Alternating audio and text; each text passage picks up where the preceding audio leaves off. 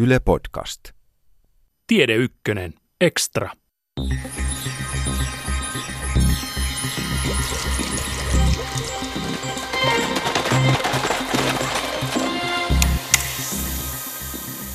Valtameriin on uponnut valtavasti lämpöä ja hiilidioksidia.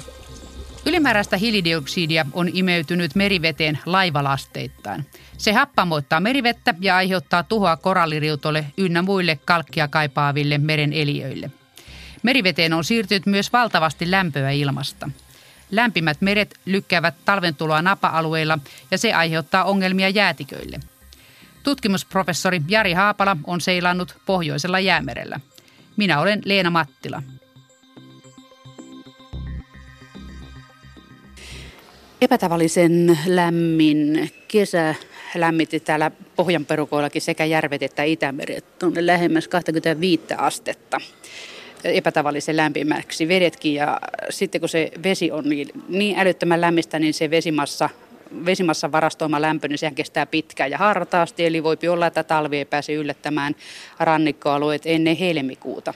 No tämä Itämeren varastoitunut lämpö vaikuttaa meihin ja lykkää talvin tuloa pitkälle.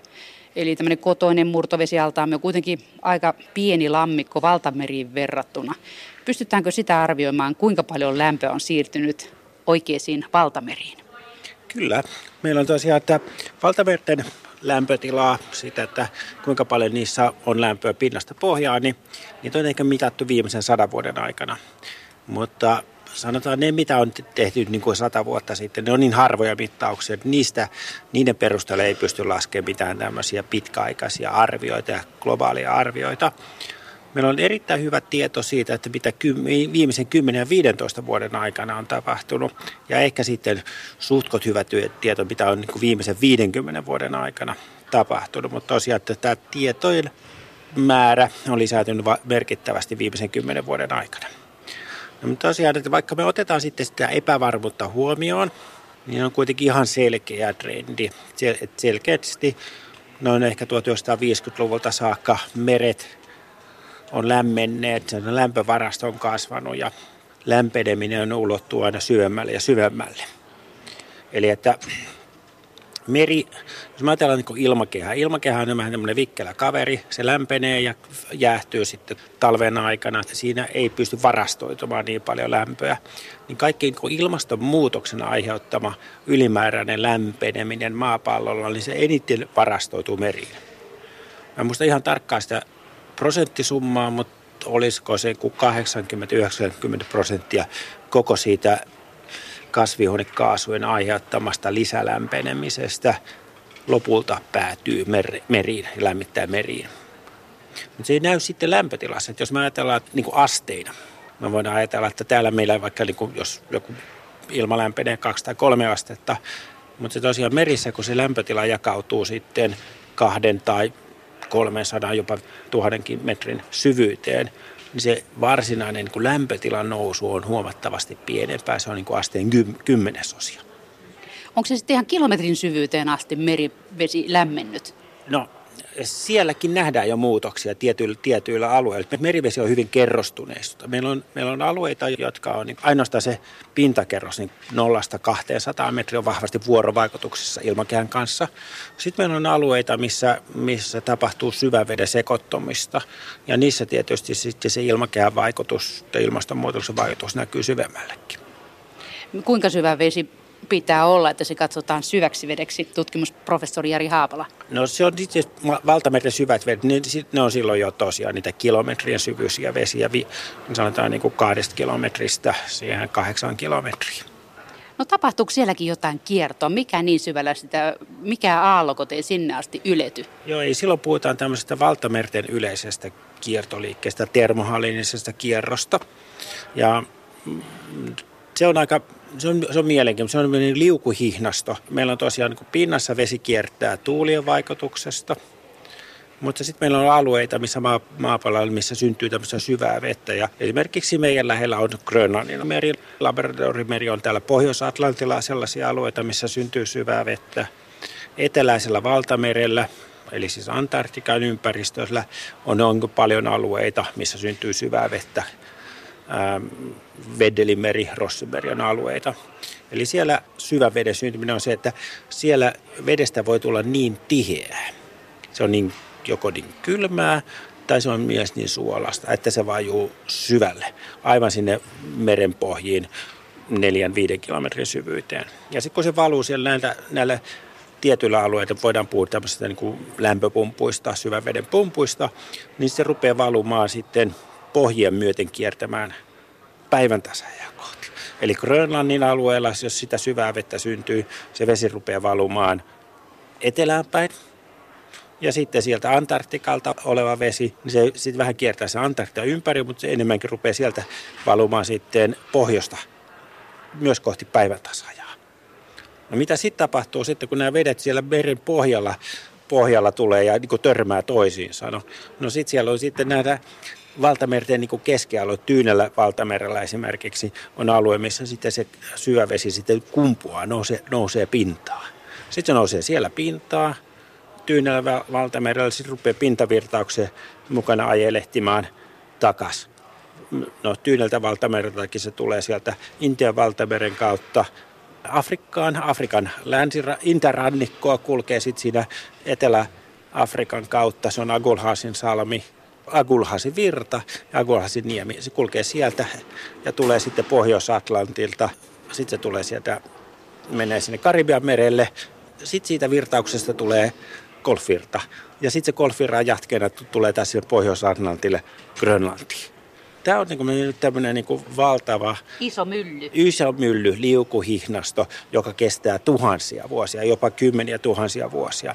Ja sitten voisi ajatella, että se ilmakehän vaikutus on siinä pintakerroksessa. Niin oikeasti nyt, jos meillä on esimerkiksi joku äärimmäisen lämmin jakso, niin kuin meillä on nyt äärimmäisen lämmin, lämmin jakso käynnissä, niin sen vaikutukset näkyvät siellä valtamerten syvissä osissa vasta useamman sadan vuoden kuluttua.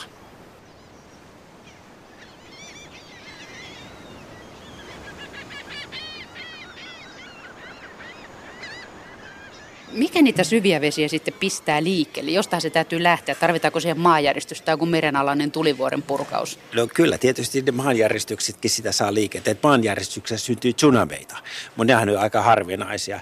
Mutta se, mikä koko ajan vaikuttaa niiden liikkeeseen, on maapallon pyöriminen. Eli valtamerten virtauksissa on suurin tekijä on maapallon pyöriminen ja se muuttaa niiden, niiden suuntaa ja antaa sen perusvauhdin kokonaiselle liikkeelle. Toinen, mikä vaikuttaa, on tiheyserot. Eli ihan niin kuin mikä tahansa neste tai mikä tahansa asia, että jos on tiheyseroja, niin tiheyserot pyrkii tasaantumaan. Ja ne tasaantuminen on sama kuin virtaukset. Mainitsit sen golfvirra, joka on siellä jonon jatkona, niin sen pitkän ketjun päässä. Paljon on puhuttu siitä, että kun köpelösti käy, jos se golfvirta hyytyy, niin miltä näyttää? Hyytyykö golfvirta? Tutkimusprofessori Jari Haapala. No ei, ei sillä tavalla, että mitä esimerkiksi Day After Tomorrow elokuva antaisi käsittää. Ja sitten on, on paljon julkisuudessa lehdissäkin on, että, että meille tulisi kylmät kesät tai hyytävät talvet Alaskan ilmasto. Se ei ole kyllä mahdollista. Ei mitkä, mitkään tutkimustulokset tue sitä. Että jos me nyt ollaan oikein tarkkoja, niin golfvirta on ihan tuulen aiheuttama virta. Ja jotta se pysähtyisi, niin maapallon pitäisi pysähtyä. Mut sitten, se mitä... sitten olisi jo muitakin ongelmia. Niin, niin olisi, niin olisi, niin olisi. Ja eikä, sitten tota, se, mikä, mistä sitten oikeasti tieteessä puhutaan, on Pohjois-Atlantin pohjois-eteläsuuntainen kiertoliikkeen voimakkuus. Puhutaan niin kuin amokista, Atlantic Meridional Overturning Circulation. Ja siihen vaikuttaa monta asiaa. Siihen vaikuttaa se peruspintavirtaus, eli tuulet, mutta siihen vaikuttaa myös se syväveden muodostuminen niin kuin Grönlannin merellä ja Labradorin merellä. Eli ne on semmoisia pumppuja, jotka imee sitä vettä, pintavettä, Pohjois-Atlantin pintavettä sieltä etelästä pohjoisempaan päin. Ja se, että kuinka hyvin nämä pumput toimii, vaikuttaa sitten osaltaan siitä, että kuinka paljon sitä lämpöä kulkeutuu etelämmäisestä leveysasteella tälle meidän, meidän alueelle. Mikä sen pum, siinä pumpussa on se imuri, se kumpuamisalue vai? Missä se pohjavirtaukset no, nousee pintaan? No se on, se on, se on, siinä on juuri kaksi. Että siinä on se tosiaan, se voi olla se imuri, niin kuin sitten kumpuamissa oli jossain tyynellä valtamerellä, mutta sitten on se, että se, missä sitä syvää meettä muodostuu, missä se rupeaa painumaan alaspäin, ja niin kuin Grönlannin merellä tai, tai Labradorin merellä. Ja siihen vaikuttaa se, että kuinka suolasta se vesi on, ja siihen vaikuttaa sitä, kuinka kylmää se on. Mitä kylmempää, mitä suolaisempaa on, sen tiheämpää se on, ja sen syvemmälle se menee, ja sen voimakkaampi tämä pystysuorainen sekoittuminen on. Ja niin kuin massan jatkuvuuden mukaan, kun meillä tapahtuu, joku menee alaspäin, niin sitten se pitää se... Puskea alta pois jotain. Niin, tai, tai tulla, tulla pinnasta sitten niin kuin vastineeksi. Että siihen meressä voit kuoppaa tulla. Tai siellä on pieniä kuoppia, mutta siellä ei ole pysyvää reikää. Pysyvää reikää ei voi tulla, semmoista suppiloa. No nyt sitten kun puhutaan ilmastonmuutoksesta, mikä on ilmastonmuutoksen vaikutus, niin se vaikutus on kahdenlainen. Ja toinen, että, että esimerkiksi Grönlanti sulaa. Grönlannissa tulee enemmän makeata vettä, joka muuttaa sitä pintakerroksen ominaisuutta. Et meri ei olekaan niin, niin suolainen. Se blandaantuu. Juuri näin, juuri näin. Ja sitten toinen, että sitten esimerkiksi, että se ei jäähdykään niin kylmäksi. Mutta tota, tällä hetkellä se ehkä niin ilmastomallien mukaan niin käsitys on, että tämä syvämenen muodostus voi heiketä – ja koko Pohjois-Atlantin kiertoliike, tämä pohjois-eteläinen kiertoliike, voi jonkin verran heikentyä samanaikaisesti ilmastolämpenemisen kanssa ja samanaikaisesti, että meillä lämpenee myös, myös tällä rannikkoalueella tai niin kuin mantereilla lämpenee. Että siellä voi olla, niin kuin, tai sanotaan, että siellä ei tapahdu jäähtymistä, kylmenemistä ei. Mutta se tapahtuu, että siellä alueellisesti siellä ei lämpene niin paljon kuin missään muualla. Et sielläkin lämpenee, mutta ei niin paljon kuin muualla. Eli käykö tässä, kun se Grönlannin jäätiköiden sulavesi on tietenkin suolatonta, kun se on kerran lumi, jo. lunta, eli jo. suomeksi sanottuna sadevettä. Jo. Niin tuleeko tässä samanlainen juttu, kun sanotaan, että Itämeri on maailmanmerien pienoismalli, että sademäärät kun lisääntyy jo. ja sinne tulee jokia pitkin makeeta vettä ja se, se on kevyttä Joo. ja lämmintä, niin se lelluu siinä pinnalla, se ei sekoitu. Näin, ja sitten Itämeren syvänteessä on sitä mihinkään sekoittumatonta, Joo. raskasta Kyllä. suolasta vettä, joka köllöttää siellä niin kauan, että Tanskan salmista tulee suolapulssi valtameren vettä, joka on suolasempaa, puskee sen alta pois. Hyvin, hyvin, hyvin samalla lailla. Hyvin samalla lailla niin, niin prosessi on käynnissä. Valtamerellä tosiaan että tiheyserot on paljon pienemmät, jolloin sitten se sekoittuminen ulottuu paljon paljon syvemmälle. Mutta tota, kun niitä jäätiköitä nyt on sulanut tässä jo jonkun aikaa, niin kuinka paljon tämmöistä kerrostuneista sitten on tullut semmoista ylimääräistä eh, kevyempää makeata vettä se pinnalle lelluma ja mitä se vaikuttaa maailmankaikkeuteen? No tuohon meidän ei ehkä voida vielä sanoa sillä tavalla, että olisi niin mitenkään kerrostuneisuus muuttunut. Vielä? Ei, ei, ei, ei. Koska kyllä sitten tosiaan, että ne tiheyserot on ollut sen verran pieniä, että kyllä kun me meri sekoittuu. Että se mitä näkyy, näkyy ne on kaksi asiaa, mitä tällä hetkellä niin kuin valtamerissä nähdään.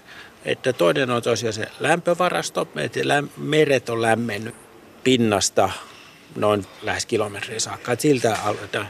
Ja mitä sitten tapahtuu, kun meret lämpenee? Fysiikan lain mukaisesti mikä tahansa aine, kun se lämpenee, se laajenee. Niin valtameren pinta on noussut. Ne on kaksi kiistatonta faktaa. Ja mitä enemmän meillä on mittauksia, niin sen tarkempaa kuvaa me saadaan. Mutta, mutta esimerkiksi valtameren pinnan nousu niin pystytään tällä hetkellä satelliittien mukaan erittäin hyvin monitoroimaan.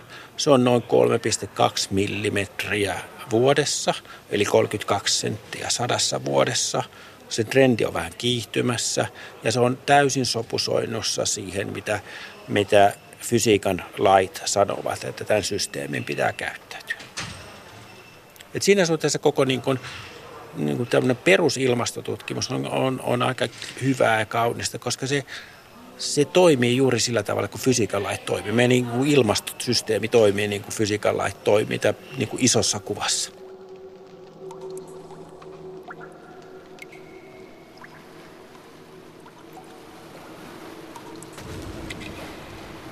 Kuinka työlästä se on olla ilmastotutkija, kun sitten on näitä mutuhenkilöitä, jotka uskoo siihen tai tähän, mutta ne ei usko mittaustuloksiin, eikä satelliittikuviin, eikä valokuviin, eikä omiin havaintoihinsakaan. Mä oon aina kokenut sen tosi rakentavaksi. Että ainahan meidän pitää kritisoida ihan niin kuin, kyllä mäkin varmaan kriittinen jostain asiasta, mikä, mitä, mistä mä en niin kuin tiedä yhtään mitään. Ja Mä oon itse kokenut aina hyvin hedelmälliseksi, että jos on vaikka ollut joku ihminen, joka on joku erilainen käsitys tai ei ole tiennyt tai sitten on mielipide, että, että keskustellaan ja mä, ja mä koitan, mä itse opin siinä aika paljon, jos mä selitän jollekin toiselle. Mutta onhan se oleellista, että mullahan ei ole tai mun kollegalla täällä ILS, ei meillä ole mielipidettä. Tämä on niin kuin tosiasioita. Tämä on se, mikä on niin kuin tämän hetken käsitys, että me ei, me ei tämä on mielipidettä, tämä on ihan puhtaasti se, mikä on ymmärrys. Että kyllähän me varmaan niin kuin haluaisin olla ilmastoasiassa toista mieltä. Olisi paljon kivempaa olla toista mieltä. Hmm. Miten sitten muuten, kumpi sitä merenpintaa sitten enemmän nostaa? Merten lämpölaajeneminen ihan fysiikan lakien mukaan vai sitten se jäätiköiden sulaminen, että kuinka paljon sitä kuutiomäärästä tulee vesikuutioita? Joo. Tosiaan, että kyllä aika hyvin pystytään tällä hetkellä erottamaan se, että mistä ne valtameren pinnan nousu johtuu. Että kuinka paljon on, on lämpölaajenemista ja kuinka paljon on sitten jäätiköistä sullannutta vettä. Makeita, makeita, makeita, makeita vettä. Ja se on sillä tavalla, että me voidaan mallien mukaan laskea siitä, että mikä on niin tosiaan lämpenemisen osuus. Ja satelliittien avulla voidaan laskea tai pystytään havainnoimaan nyt Grönlantia ja Antarktikaa ja muita jäätiköitä, maa, pieniä jäätiköitä. Ja tällä hetkellä on se, että jos mä nyt muistan oikein, niin 70 prosenttia suunnilleen valtameren pinnan noususta on sitä lämpölaajenemisen osuutta ja se 30 prosenttia on sitten jäätiköistä. Ja niistäkin suurin osa on vielä pienistä jäätiköistä. Eli Mitkä sulaa ekana? Joo, esimerkiksi vaikka alppijäätiköt tai, tai huippuvuorten jäätikö ja muut. Mutta tota, esimerkiksi Grönlannin jäätikkö 10 1990-luvulla oli vielä tasapainossa. Eli se, mitä Grönlantiin sato sinne yläkauloille vettä, niin saman verran poistui sieltä niin kuin jäävuorina sitten reunoilta. Tämä tilanne on muuttunut. Joten selkeästi, että nyt tällä hetkellä Grönlanti luovuttaa enemmän massaa kuin se kerää. Eli se massatase on negatiivinen ja se tarkoittaa sitä, että sillä on jo pieni vaikutus valtameren pinnan nousuun. Mutta se on pieni vaikutus, se on tällä hetkellä ehkä noin 0,5 milliä vuodessa, 5 senttiä sadassa vuodessa, ei sen enempää. Mutta koska se on juuri vasta alkanut, se on vähän niin kuin sillä tavalla, että joku meidän keihää heittää ja heittää huippuheidon, nähdään, että nyt se lähti se keihäs kädestä ensimmäisien sekuntien aikana tai millisekunnin aikana nähdään, että nyt on oikein, nyt se lähtee. Me ei vielä tiedetä, kuinka pitkään se menee, mutta se on lähtenyt. Samoin Antarktikalla käymässä. Antarktikallakin on, on Antarktikan niemimaal jäätiköt ja jäähyllyt on alkamassa niiden vau, niin kuin dynaaminen vauhti, mitä vauhtia ne liikkuu, niin se, se on lisääntynyt huomattavasti. Ja varmasti niin kuin ilmastotutkimuksessa suurin epävarmuus on, kuinka nopeasti nämä jäätiköt tulevat, niin kuin isot jäätiköt, Grönlantia, Antarktiassa, kuinka nopeasti ne tulevat sulamaan. Tämä on vaikea asia. Mutta jos puhutaan siitä, että kumpi on sitten tulevaisuudessa, suurempi tekijä. Niin kyllä luultavasti, että tämä jäätiköistä tuleva sulaminen tulee sitten olemaan samankokoinen tai suurempi tekijä. Lämpölaajeminen se ei hirmuisesti tästä, sen voimakkuus ei, ei tota muutu. Mutta tässä, se ei kiihdy? Se ei kiihdy, lämpölaajenemisen vaikutus ei ole. Mutta valtameren pinnan nousu luultavasti tulee kiihtymään, koska se tosiaan jäätiköiden osuus tulee olemaan merkityksellisempi tulevaisuudessa. Kiihtymisestä puheen ollen, niin onko sitä laskettu, että kuinka paljon tästä tulee tämmöinen itseään ruokkiva negatiivinen kierre, kun mm. jäätiköitä sulaa pitkin poikin Joo. sekä kuivalta maalta Joo. että meren päältä, niin tuota, siellähän tulee enemmän tummaa pintaa ja vähemmän jäätä ja lunta, joka heijastaisi. Eli alpeido vähenee, Joo. kun ei Joo. kukaan heijastele sitä auringonsäteilyä takaisin. Se jää kaikki tänne lämmittämään maata ja merta ja sitä kautta ilmaa. Ja se on semmoinen rinkeli, ruokki itseään, kiihtyy, kiihtyy, kiihtyy. Joo, tämä on niin kuin, just, mehän niin kuin, me tiedetään meidän havainnoista jo, että arktiset alueet on lämmenneet nopeammin, enemmän kuin mitkään muut alueet maapallolla. Samoin kaikki mallit, kaikki niin kuin ilmastomallit ihan systemaattisesti, onko se sitten ruotsalainen malli vai japanilainen malli, niin sanoo sen, että pohjoiset alueet lämpenee tulevaisuudessa nopeammin, enemmän enemmän, ilmastonmuutos vaikuttaa siellä enemmän. Se juuri johtuu tästä albedo-efektistä. Eli että lunta ja väätä jäätään vähemmän, jolloin sitten niin kesäkaudella erityisesti sitten lämpöä sitoutuu mereen enemmän. Et jos puhutaan niin kuin ihan oikeasti luvuista, niin esimerkiksi lumi, jää jääpeite ja lum, lumijääpeitellä heijastaa 90 prosenttia kaikista aurinkosäteilystä. Avoin meri imee taas 90 prosenttia kaikesta aurinkosäteilystä. Eli se on aika heitto. Oh. Ja se tarkoittaa sitä, että sitten kesäaikana, kun on kesäaikana vähemmän ja vähemmän jäätä, tai ei ole jäätä ollenkaan, niin sitten silloin tosiaan meri imee itsensä lämpöä vahvasti sen kesän ja syksyn aikana, jolloin sitten se taas viivästyttää sitä seuraavan talven alkua, jolloin sitten se jäästä tulee ohuempaa, jolloin se taas sulaa herkemmin sitten seuraavana. Eli tässä on tosiaan tämmöinen noidankehä kyseessä. Sitten jos puhutaan, sitten kun meillä on merialueet lämpimiä, niin se vaikuttaa maa-alueelle. Eli silloin, kun Grönland, jos mä ajatellaan Grönlannin ympäristöllä oleva merialueet lämpenee, niin sitten se alkaa se jäätikkökin taas sulamaan siellä maantereen päällä. Ja samoin sitten Siperian ikirouta alkaa, alkaa sulamaan. Että kyllä tässä on niin kuin, mm, ilmastosysteemikin käyttäytyy sillä tavalla, että meillä on asioita, jotka tapahtuu alussa niin heti ja sitten tapahtuu jotkut asiat vähän myöhemmin. Eli että ollaan saatu joku Grönlannin jäätikkö heräämään, niin se on kestänyt aika kauan aikaa. Seuraavassa vaiheessa alkaa olla sitten Ikirouta tai Antarktika. Tässä on niin tavallaan sama pienosmallina taas täällä Itämeren rannoilla ja myöskin Suomessa, että kun meret ja järvet lämpiä oikein urakalla kesän aikana, niin se kestää kauemmin aikaa, että ne sitten jäähtyy ja myöskin se ympäröivä maa jäähtyy hitaammin ja talvi tulee hitaammin. Ja sitten tuota, sitä lunta ehtii kertyä vähemmän. Mm. Ja sitten taas ollaan kurassa ja sateessa polvia myöten pääsiäisiä asti. No joo sillä tavalla, että jos puhutaan niin kuin esimerkiksi ajatellaan, että mikä nyt meillä oli tämä viime kesä, niin Itämeren muisti ei ole kuin muutaman kuukauden.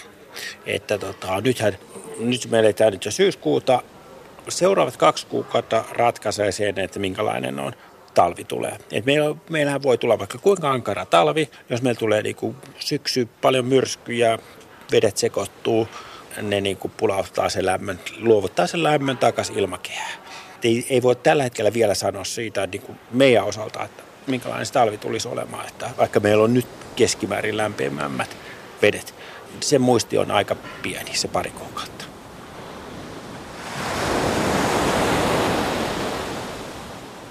Tässä on mainittu muutaman kerran se vesien kerrostuminen. No. Mikä se vesien kerrostuminen on, sen merkitys tässä koko helahoidossa ja säilyykö se sitten, kun ilmasto lämpenee ja tuuletkin ehkä, ehkä muuttuu toisenlaisiksi? Mm. Se maapallohan pyörii samalla lailla kuin ennenkin todennäköisesti jatkossakin. Niin kuinka tässä sitten käy näiden kerrostuneisuukseen ja onko sillä mitään väliä, tutkimusprofessori Jari Haapala? No siis joo, siis se on niin kuin perusominaisuus niin kuin kaikille nesteille ilmakehässä ja meressä, että on, ne on kerrostuneet, tulee aina olemaan kerrostuneita. Ja tota, se lämpötila ja suolaisuus vaihtelee, niin merivesi kerrostuu sen mukaan. Mutta tota, mikä se merkitys on? No, mä luulen, että se merkitys kuitenkin tulee tuon biologian kautta. Että kyllä ne rajakerrokset ne on jollain tavalla myös merkityksellisiä planktonille, eliöstölle – ja sitä kautta tota, myös kaloille. Et kyllä niin kuin sillä tavalla, että nämä, nämä ihan niin kuin kalatkin jollain tavalla hyötyy sitä kerrostuneisuudesta. Sitten tietysti, jos me mennään niin kuin pienempiin, alu, pienempiin vesiin, niin kuin Itämereen tai Mustaan mereen, niin siellä se kerrostuneisuuden merkitys korostuu erityisesti. Koska se kerrostuneisuus tarkoittaa sitä, että esimerkiksi happea pintakerroksen happi ei sekoitu sitten ihan sinne syvälle. Ja sitten kun se pinta, koska sitten pintakerroksen happi kun ei sekoitu sinne syvälle, niin sinne tulee happikatoa, jos sitä happea ei tule jostain muualta. Eli ekologian kannalta olisi hyvä, että meri ei olisi kerrostunut ollenkaan. Mutta se on teknisesti mahdotonta niin kauan kuin kylmä ja suolainen vesi on painavampaa kuin lämmin ja makea. Kyllä, kyllä joo. Et se on, niin kuin, se on me eletään tämmöisessä maailmassa, että, että nesteet kerrostuvat ja meret kerrostuvat. Miten sitten, jos ihmiskunta tekisi mielettömän parannuksen ja päättäisi heti vaikka huomenna, että nyt loppuu kaikki mm, nämä kasvihuonekaasupäästöt ylimääräiset seinään, kaikki loppu pois pelistä? No se olisi tietysti hyvä meidän niin kuin sään kannalta. Jos mä ajateltaisiin, niin kuin, että ihan puhtaasti, että ei meillä silloin varmaan niin kuin ilman lämpötila nousisi enää, niin me oltaisiin niin aika, aika hyvin tässä tasapainotilassa. Mutta tosiaan merissä on sitä valtavaa massaa. Ne ei ole läheskään tasapainotilassa. Eli niin kauan aikaa, kun meillä, meillä on nyt ilmakehässä ylimääräistä hiilidioksidia, joka, joka lämmittää. Se on niin kuin pieni lämmitin, lämmitin patteri tuolla ilmakehässä. Se sieppaa pitkäaaltoista säteilyä, sitä säteilyä, mikä, mikä maasta ja merestä lämpösäteily nousee, karkaisi muuten avaruuteen, se sen hiilidioksidin ansiosta tai johdosta, se jää ilmakehään ja lämmittää vielä seuraavat 300 tai 500 vuotta meriä. Jolloin tämä nykyinen merten lämpeneminen ja merten pinnannousu tulee jatkumaan ainakin seuraavat 300 tai 500 vuotta. Jolloin sitten jos mä ajatellaan, että tätä, joku voi sanoa, että eihän nyt jos valtameren pinnat nousee vaan kolme milliä vuodessa, niin ei nyt mitään ole. Mutta tota, 500 vuoden aikana niin puhutaan jo parista metristä. Ja ne sanotaan, että jos on puolitoista metriä tai kaksi, kaksi metriä, niin me, meillä on paljon kaupunkeja, jotka on ollut tuhat vuotta jo merenrannalla ja, ja ne ei todellakaan kestä edes sitä puolentoista metrin valtameren pinnan nousua.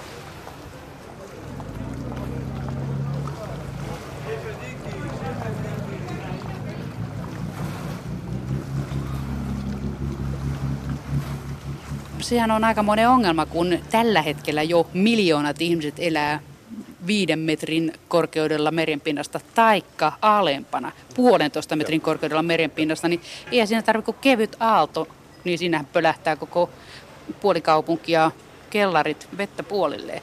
Niin tuota, miten tähän nyt on sitten varauduttu, kun nimenomaan kaikki suuret kaupungit tuppa ole jossain jokisuustossa taikka rannikolla ja jokia pitkin se tulee ylemmäs se tulva vuoksi tai mikä milloinkin hyökyaalto sieltä tulee tai myrsky. Myrskytkin yleistyy, kun meret lämpenee, niin sieltä puskee voimaa niihin hirmumyrskyihin ihan kummasti, kun se tarvii lämpöenergiaa, että se jaksaa pyöriä. Joo, siis jossain niin hyvin ehkä arvokkaissa kohteissa voidaan tehdä varautumista, vaikka Venetsiassa. Mutta en mä usko, että meillä niin kuin ihmiskunnalla on varaa ja kapasiteettia sitten – joka puolella merenrantoja, missä on tällä hetkellä isoja kaupunkeja, niin varautuu, varautuu niihin. Että sillä tavalla tietysti, niin jos mä teen Helsingissä, niin kyllähän täällä meillähän varaudutaan jo suureenkin valtameren pinnan nousuun uusissa rakennuksissa. Mutta kysymys on, että varmaan niin joka puolella maailmaa tehdään sillä, että ei enää uutta niin kuin infraa rakennetaan niin matalalle kuin aikaisemmin rakennettu. Meillä on kaikki kulttuurihistorialliset perinteet, kohteet, niin nehän, ne tulee olemaan vaarassa. Ja sitten jos ajatellaan se, se keskimääräinen pinnan nousu, jos se on se metrin tai kaksi seuraavan parisadan vuoden aikana, niin tota, silloin tulee ne ääritilanteet. Ne, nehän on niin kuin, mitkä on sitten kaikkein tuhoisimpia. Ne nousee sitten saman verran. Niin ja nyt kun tässä ilmaston lämmetessä, niin tosiaan kaiken maailman ilmaston ääriilmiöt voimistuu. Siitähän nautitaan parhaillaan sekä Tyynellä merellä että mm. Karibian merellä. Aina siellä täällä pyörähtelee tornadoita tai muita Joo. myrskyjä. Niin siis tosiaan tämä on vaikea asia, että onko tosiaan ainakaan tällä hetkellä niin kuin Mun mielestä tällä hetkellä ei voida sanoa, että jotkut hurrikaanit olisi lisääntynyt, ei, ei missään tapauksessa. Eikä voidaan sanoa, että ilmaston lämpeneminen lisäisi niitä äärimmäisen voimakkaita hurrikaaneja jotka on muutenkin harvinaisia. Mutta kaikki tämmöiset niin kuin hurrikaanit, myrskyt, nehän kuuluu normaaliin ilmastoonkin. Ja eikä niissä ole niin näköpiirissä. Se on tulevaisuudessakin tietysti. Meillä, meillä tulee olemaan aina myrskyjä, meillä tulee olemaan aina sateita. Et siinä ei ole niin mitään ihmeellistä tai mitään, uut, mitään uutta tulossa.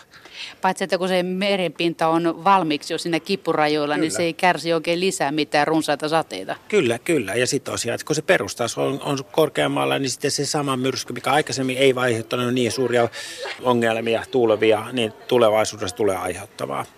Suomessahan meillä on, meidän tutkijat laski uusia tuloksia, eli meillä on siis yhden kerran oliko se 2004, oli, oli kova myrsky. Ja tota, silloin kauppatori tulvi. Ja se on niin kuin meidän nykyisen tilastojen mukaan, niin on se nyt kerran sadassa vuodessa aiheuttava tulva, niin kuin sen todennäköisyys on kerran sadassa vuodessa.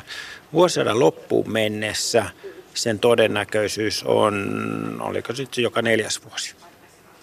Niin, että Helsingissäkin kauppatorilla kahlataan pitkävartisessa saappaissa, jos riittää varret. Kyllä, kyllä, näin on. Näin on. Ja. Tämmöinen vähän isompi kylä, tuo Pietari tuossa Venäjän puolella, niin siellähän on tullut vesikaupungin kaduille aina silloin sun tällöin, kun se on siellä Lahden perukassa. Että, niin jos Helsingissä tulee sitten tulvavedet kauppatorille kerran neljäs vuodessa, niin Pietarissahan se rieso on vielä suurempi, kun ne on siellä Suomenlahden päässä. Ja sitten kun sattuu pitkäaikaiset länsituulet ja matalapaine sinne itälaidalle, Itämerta, niin siellähän tulee sitä vettä sitten oikein roimasti kaduille. Kuinka siellä tämän kanssa pärjätään ja on pärjäilty tähän asti?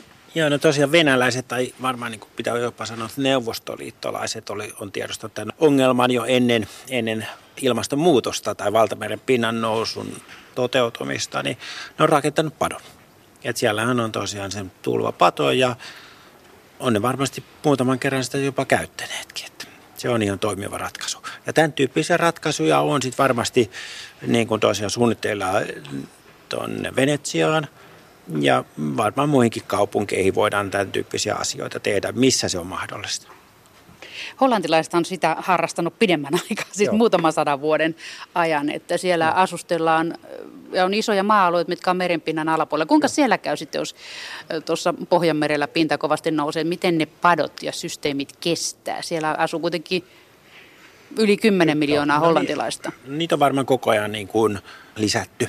Että tätä pato, patojärjestelmää, mikä siellä on, niin sitä, sitä niin kuin kohtuullisella kustannuksella voidaan korottaa. Ja niillähän on tosiaan siellähän tapahtui 1950-luvulla hyvin tuhoisa tulva, tuhansia ihmisiä kuoli, niin se on kuitenkin niillä niin lähimenneisyyttä ja muistissaan, niin ne on kyllä varmasti kansakunta, mikä on kaikkein parhaiten varautunut meritulviin.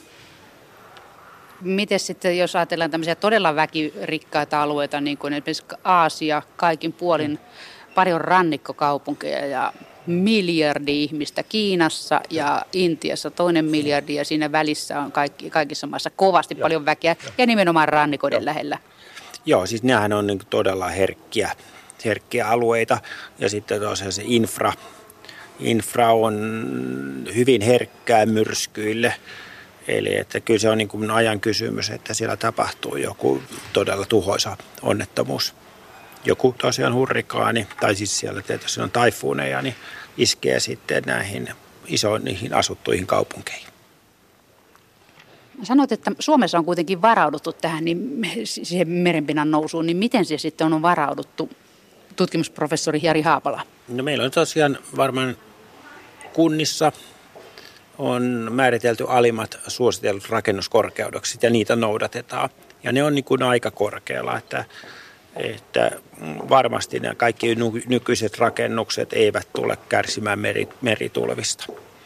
Ja tosiaan tähän asiaan on havahduttu joku kymmenen vuotta sitten ja, ja aika systemaattisesti tehty mittauksia, vaikka laserkeilausmittauksia siitä, että mikä on se todellinen maan taso korke- verrattuna merenpintaan.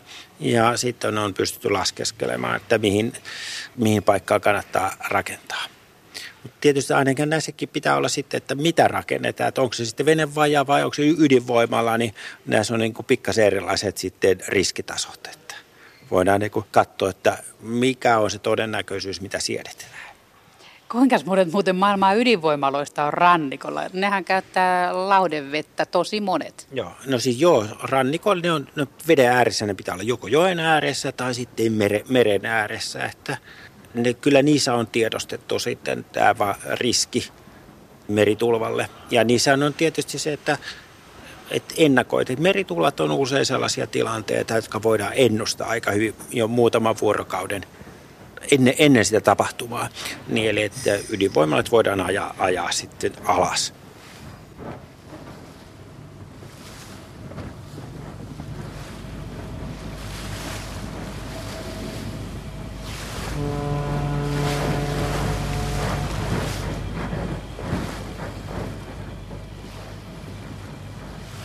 Jari Haapala, kun sä olet siellä pohjoisilla jäämerillä ja jäätiköillä luuhaillut ja varmaan havainnut sen, että sekä Nuudensöldin muinoin purjehtima koidisväylä että se luotesväylä siellä Amerikan mantereen yläpuolella, niin molemmat alkaa olla kohta sulia. Niin tuota, miten se vaikuttaa näihin meriin ja niiden vesien kierto ja ylipäätään mikä niiden sulamisen merkitys on maailmankaikkeudessa? No kyllä se on sillä tavalla, että kyllä se on herättänyt paljon niin kuin meriliikenteessä niin varustamoiden sisällä kiinnostusta. Ja Koillisväylä on ollut tietysti tämmöinen niin kuin Venäjän merireitti, että se oli jo neuvostoaikaan, haluttiin käyttää Koillisväylää. Sinne rakennettiin valtavat jäämurtajalaivastot ja nyt, nyt tietysti ne haluaa hyödyntää arktisia luonnonvaroja. Siellä on vahvasti tota, uusia sata, satamia, LNG-satamia avattu Venäjä, Venäjälle, niin sitä kautta se liikenne on kasvanut. Siellä on tällä hetkellä suhtkot paljon liikennettä, meriliikennettä koillisväylällä, mutta se on enemmänkin sitä luonnonvarojen kuskaamista. Ja jonkin verran on, on niin kuin ollut kiinnostus, kiinnostus kasvanut sitten niin konttiliikenteeseen, mutta se ei taloudellisesti ole vielä kannattavaa. Että se on ollut vähän tämmöistä kokeiluluontoista, että varustamat on, on halunnut testata sitä, sitä reit, vaihtoehtoisena reittinä, eikä myös niin kuin halu, opetella, että miten venäläisten kanssa toimitaan, mutta, mutta se semmoinen hypetys, mikä esimerkiksi kymmenen vuotta sitten oli aika vahvasti, että, että tosiaan koillisväylää ruvetaan käyttämään merireittinä Euroopan ja Aasian välillä, niin sitä ei ole tapahtunut ja aika harva siihen nyt oikeasti niin uskoo, että se tulisi realisoitumaan tässä niin vaikka seuraavan kymmenen vuoden aikana. Paitsi kun miljardi kiinalaista oikein urakalla panostaa, niin voi olla, että sitten tuleekin kiinalaisten reitti Kyllä. pohjoisten luonnonvarojen ääreen. Kyllä, siis Kiina, Kiinahan on, siitä on alkanut tulla aika merkittävä merivaltio. Ja nyt niin kun, niillä on tietysti monta eri meritavoitetta valloittaa maailma, ja yksi on tämmöinen arktinen silkkireitti, että ne puhuu siitä. Eli näkee, kiinalaiset ei ole mitään kvartaali talouden ajattelijoita. Ne katsoo seuraavat 20 tai 50 vuoden päähän ja on nyt jollain tavalla itseensä asemoimassa myös tuon arktiseen meriliikenteeseen, arktisen luonnonvarojen hyödyntämiseen jossain niin kuin hamassa tulevaisuudessa. Mutta se mä voisin tietysti vielä jatkaa tässä niin kuin arktisesta niin kuin meri, merisektorin kasvusta, että mikä on ollut kaikkein niin kuin ehkä merkittävintä, mitä on viime aikoina tapahtunut, on turismi arktinen turismi ja niin kuin, se on niin monen tyyppisiä laivoja. Ehkä kaikkein niin kuin, ehkä niin kuin merkittävin tai ehkä isoin oli se amerikkalaisen karibianlaisen risteilijän purjeus.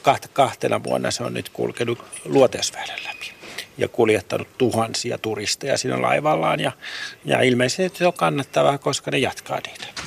Samoin siinä on niin paljon pienempiä varustamoita, ihan että semmoisia niin laivoja, missä on vaikka 340 turistia ja sitten tämmöisiä koko luokkaa 100-500 turistilaivoja. Niitä on paljon, paljon tällä hetkellä. Että siinä huomaat tietysti kiinnostus ilmastonmuutoksen myötä, jääolojen hupenemisen myötä arktisen asioihin on niin kuin aika laajaa ja ihmiset on valmiita maksamaan, maksamaan siitä, että ne tota, saa kokemuksia nähdä ne viimeiset jäät siellä Grönlannissa tai tai huippuvuorilla. Että huippuvuori on, on, on toinen paikka, mikä on niin kuin hyvin suosittu turistilaivojen keskuudessa. Niin huippuvuorillähän pykätään jotain suunnilleen turistikaupunkeja ja siellähän on myös lumet käyneet vähän vähin ja jäät.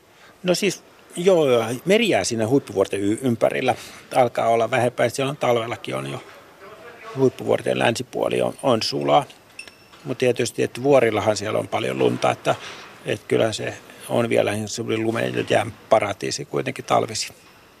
Tämmöiset jättimäiset risteilijät, niin nehän kuskaa tuhansia ihmisiä. Sieltähän tulee silloin tuhansien ihmisten päästöt, ravinteita ynnä muuta roinaa mereen, niin tuota, miten sitten on varauduttu siihen, että, tai pyritty suojaamaan näitä arkoja arktisia merialueita niitä kammottavilta turistilaumolta, ettei ne tuhoa sitä kohdetta, mitä ne käy pällistelemässä? No, mulla on sellainen käsitys, että nämä yritykset on aika vastuullisia. Ne on, ne on vastuullisia toimijoita ja varsinkin aika monia on aika pieniä, pieniä yrityksiä, että ne niin pyrkii sen niin sanotun turistin jalanjäljen jättämään mahdollisimman pieneksi. Ja, tota, ja sitten meillä on tietysti, että viranomaiset, siis kansainvälinen merenkulkujärjestö IMO on lanseerannut tai suunnitellut tämmöistä polarikoodia, joka ohjeistaa sitten tietysti kaikkia näitä toimijoita siellä arktisilla alueilla toimimaan mahdollisimman turvallisesti ja mahdollisimman myös ympäristöystävällisesti. Et se on niin aika sinänsä niin kuin, mm, niin kuin jos ajatellaan, että se arktinen liikenne on kasvanut, niin se on kasvanut kuitenkin suhtkot turvallisesti. Ja mä nyt uskon, että se myös tulee kasvamaan turvallisesti. Siinä on niin aika selkeät rajoitukset, mitä siellä voidaan tehdä ja miten, miten pitää niin kuin käyttäytyä. Että se suuri riski varmasti liittyy siihen, että ne on, ne on niin eristyksissä ne laivat siellä.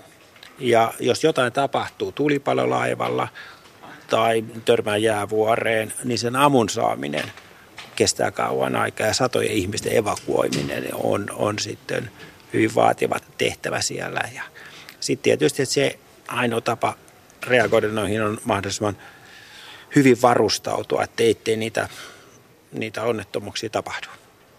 Kun ihmisillä on taipumus pistää nokkansa joka paikka ja siinä välillä se nenänpää kärähtää, niin onko tässä sitten riskinä, että siellä tulee uusi Titanic-reissu, että tämmöinen tällä kertaa muutama tuhannen ihmisen risteilijä tömähtää jäävuoreen ja sitten sinne ei tule apu sen kummemmin kuin Atlantin puoleen välinkään? No juuri tämä on se pe- suurin pelko ja tosiaan mulla on kollegoja Tanskan meteorologisesta laitoksesta, jotka vastaavat niin kuin Grönlandin alueen jäätiedotuksista ja niin kuin jääavustuksista, monitoroinnista siellä. Eli ne niin kuin sanoo, että ne, osa niistä risteilijäkapteenista on vähän niin kuin kauboita, että et, et halutaan mennä ne turismit, maksavat asiakkaat, haluaa kuitenkin nähdä niitä jäävuoria hyvin läheltä. Ja haluaa jännitystä elämään. Niin, niin että se tosiaan, jos, on, jos olet maksanut 20 tai 30 tonnia jostain kahden viikon risteilystä, niin siinä halutaan sitten vähän katetta sille, sille tota rahallekin. Ja sitten tietysti ne, no tällä hetkellä siellä ei ole mitään ongelmia, ongelmia sattunut, ei ole mitään, mitään vielä onnettomuuksia sattunut, mutta... Se Titanic oli aikoinaan ensimmäinen. Joo, kyllä, kyllä, ja se piti olla täysin jää kestävä alus. No miten jääkestäviä tämmöiset Karibian risteilijät on jäävuorten välissä? No nehän on siis tosiaan nämä isot risteilijät, niin niissä kun ei ole jääluokkaa, niin nehän ei saa missään olosuhteissa mennä jääkenttään. Niin ne pitää tosiaan niin pysyä sen jään ulkopuolella. Että se on ihan niin kuin lainsäädäntöasia. Sitten on olemassa laivoja, jos on niin kuin kevyt jääluokka, niin ne voi olla sitten purjehtia siellä jäävuorien seassa. Ja, mutta se tosiaan se ei tarkoita sitä, että, se jää, että ne kestää sitä jäävuoria, vaan ne on, että se on sitten siellä on, on mahdollista niin kuin olla siellä tilanteessa, jos jäävuoret ei liiku tai, tai se, niin Pujo, on hyvin, pujotella, pujo, pujotella harvaa ajojäätä, niin voi, voi pujotella siellä sitten.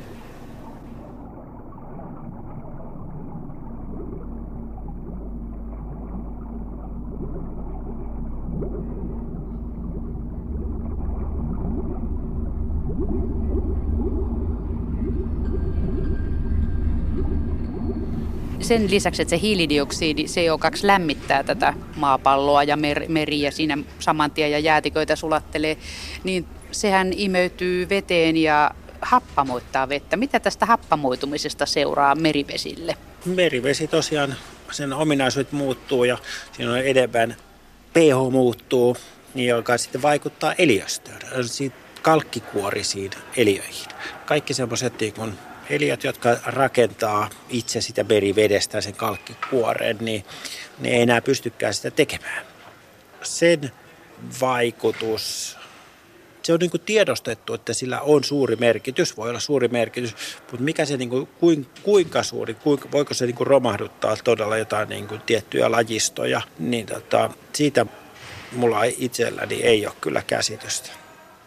No iso valliriuttahan on paikotellen pahasti haalistunut ja heikossa no. hapessa, niin onko siitä mitä tietoa, miten se pärjäilee? No, joo, siis tosiaan se haalistuminen johtuu lämpötilan noususta. Että siellä on tosiaan, että nyt alkaa olla siellä Australian alueella liian lämmintä. Että se, se koralli ei enää siedä sitä, että ja eikä se tosiaan se ei pysty niin kuin sopeutumaan että se alkaisikin tykätäkin sitten niistä lämpötiloista. Että se on, alkaa olla niin liian lämpimät olosuhteet, ne korallit kuolee. Ja se haalistuminen on niin kuin kauhean kaudis sana, että kuka sanoisi jostain, että ihmisestä, joka on kuollut ja se makaisi tuossa kadulla, että se on vaan haalistunut. Nämä on kuolleita, ne on kuolleita eliöitä kun tämä ilmastonmuutos on lämmittänyt napa-alueita enemmän kuin esimerkiksi päivän tasajan seutua, joka jo ennestään lämmin, niin kummalla nyt menee sitten huonommin, eteläisellä vai pohjoisella napa-alueella, tutkimusprofessori Jari Haapala? No kyllä mä sanoin, että kyllä tämä pohjoisessa menee huonommin, koska ne muutokset, mitä nähdään Arktikassa, ilmakehässä, meressä, merijäässä, jäätiköissä, ikiroudassa, lumipeitteessä, ne on kaikki systemaattisia ja ne on niin suuria, ne on hyvin, hyvin suuria. Ne on enemmän kuin se, mitä koskaan kukaan pystyy ajattelemaan esimerkiksi 1990-luvulla.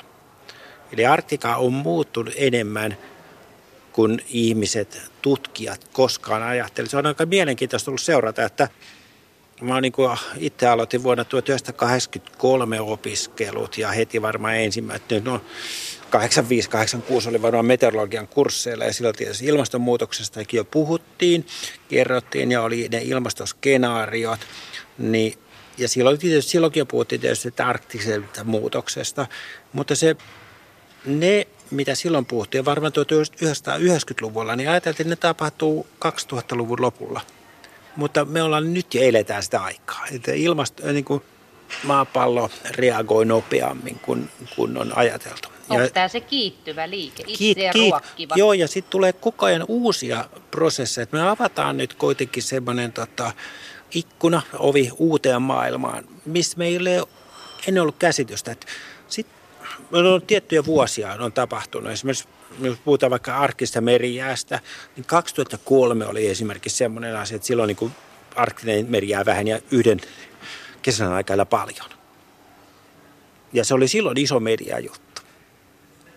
Nyt tänä vuonna 2018 meillä tulee olla vähemmän jäätä kuin 2003, mutta sillä ei ole mitään enää. Se, se niin menee jo siihen niin kuin hälyyn, mikä on niin kuin viimeisen kymmenen vuoden aikana. No sitten 2007 oli kanssa, kanssa iso pudotus, 2012 iso, iso pudotus.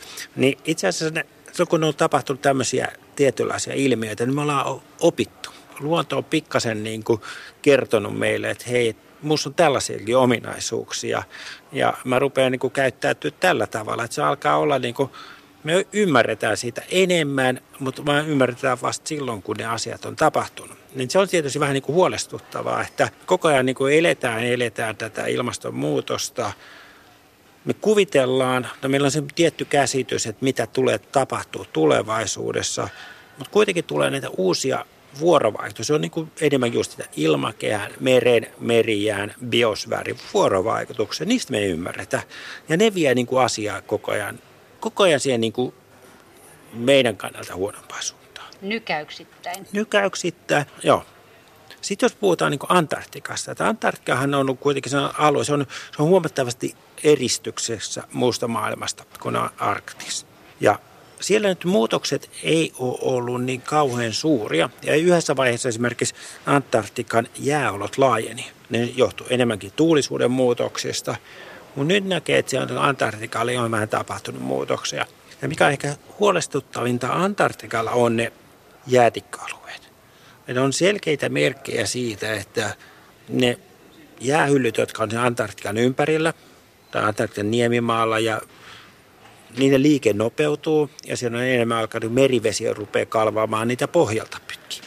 Tämäkin on semmoinen yksi kokonaan uusi, niin kuin uuden tyyppinen prosessi, mitä ei ehkä ollut koskaan parikymmentä vuotta sitten ajateltu ollenkaan. Nyt ollaan huomattu, että hei, kyllä tosiaan se merivesikin voi niin kuin mennä sinne jäätiköiden alapuolelle ja sitä kautta sitten niin kuin liukastua. Sulattaa sieltä. Sulattaa, tai enemmän se on vielä enemmän, ei sulattamisvaikutus, vaan että se liukastuttaa, jolloin se rupeaa liikkumaan enemmän eikä niin kuin, niin kuin suuressa kuvassa, mikä on tästä niin kuin viime vuosina tullut, että muutos, että me aikaisemmin ajateltiin, että äh, ilmastonmuutos on aika pitkälti tämmöistä niin termodynaamista asiaa. Eli että, että, että lämpenee ja sulaa. Nyt me ollaan huomattu, että hei, että myös se liike, dynamiikalla on suuri merkitys ja se on yksi kiihdyttävä tekijä, tekijä ilmastonmuutoksessa, ilmastonmuutoksen etenemisessä. No miltä se näyttää sitten merien tulevaisuus näiden synkeiden puheenvuorojen jälkeen? No siis no, merentutkijan kannalta tämä on niin ikävä sanoa tietysti, että meillähän ei olisi töitä, jos, jos ei mitään muutoksia olisi. Et kyllähän tämä niin kuin, mm, vielä niin kuin, varmasti töitä merentutkijoilla on ja meret tulee tarjoa arvotuksia. Voisin tässä viimeisessä sanoa vielä vähän mainostaa. Vuonna 2021-2030 vietetään YK valtamerten vuosikymmentä. Eli että se on niin kuin merten tulevaisuus. Siinä meillä on koko ihmiskunta on havahtunut siihen, että, että meret eivät, merten kantokyky on riittämätön. Me nähdään että ilmastonmuutos on yksi ongelma, rehevöityminen vaikka Itämerellä ja myös muissa merillä on yksi suuri ongelma. Roskaantuminen, likaantuminen on suuri ongelma. Ja nyt on vielä sitten, että luonnonvarojen hyödyntäminen. Meillä alkaa maa loppua. Emme voida enää tätä viljellä maalla niin paljon, me ei voida energiaa tuottaa maalla. Katseet kohdistuu merelle. Se on ihan selkeä, selkeä semmoinen linja, niin kuin suuntaus, globaali suuntaus, että yhä enemmän me ruvetaan hyödyntämään merta. Mutta se on tiedostettu, että meri ei kestä, se on, että merta pitää myös suojella. Ja ne pitää niin kuin se meidän ihmisten tarpeet ja meren oma tila pitää niin kuin sovittaa keskenään. Ja tämä on varmasti se, mitä on se YK valtamerten vuosikymmenen yksi pääteema. Miten me samaan aikaan sovitetaan se meidän niin kuin oma, oma eläminen tässä planeetalla ja, ja merten hyvä tila.